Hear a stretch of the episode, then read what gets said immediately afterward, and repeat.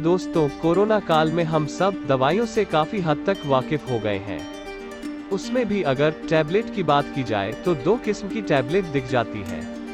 एक ऐसी टैबलेट जिसमें बीच में एक लाइन होती है, एक ऐसी टैबलेट जिसमें कोई भी लाइन नहीं होती है। लेकिन क्या आपने कभी सोचा है कि यह बीच की लाइन को क्या कहते हैं? आखिर इसका क्या काम होता है? आज के इस एपिसोड में हम आपको इसके बारे में बताएँगे। दवाइयों के बीच की लाइन को पिल स्प्लिटर या डिबॉस्ट लाइन कहते हैं। यह किसी डिज़ाइन के लिए नहीं डाली जाती है।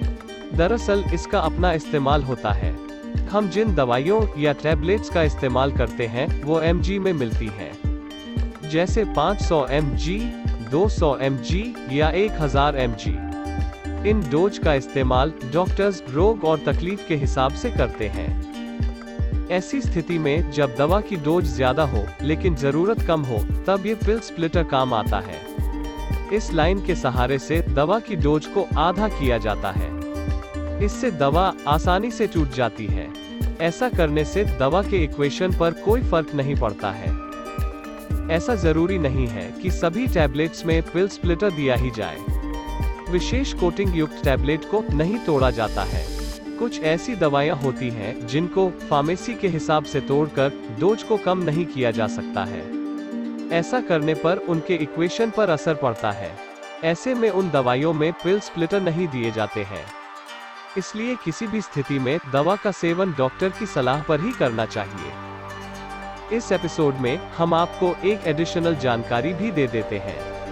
आपने देखा होगा कि कुछ दवाइयों के पत्तों के पीछे लाल रंग की लकीर बनी होती है। इसका भी अपना मतलब है।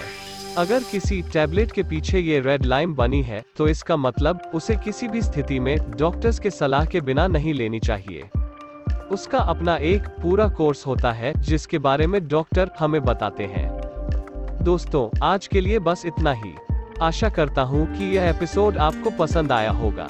अगर पसंद आया हो तो लाइक और शेयर करना ना भूलें। आज के लिए सिर्फ़ इतना ही। फिर मिलते हैं एक नए टॉपिक के साथ तब तक के लिए नमस्कार।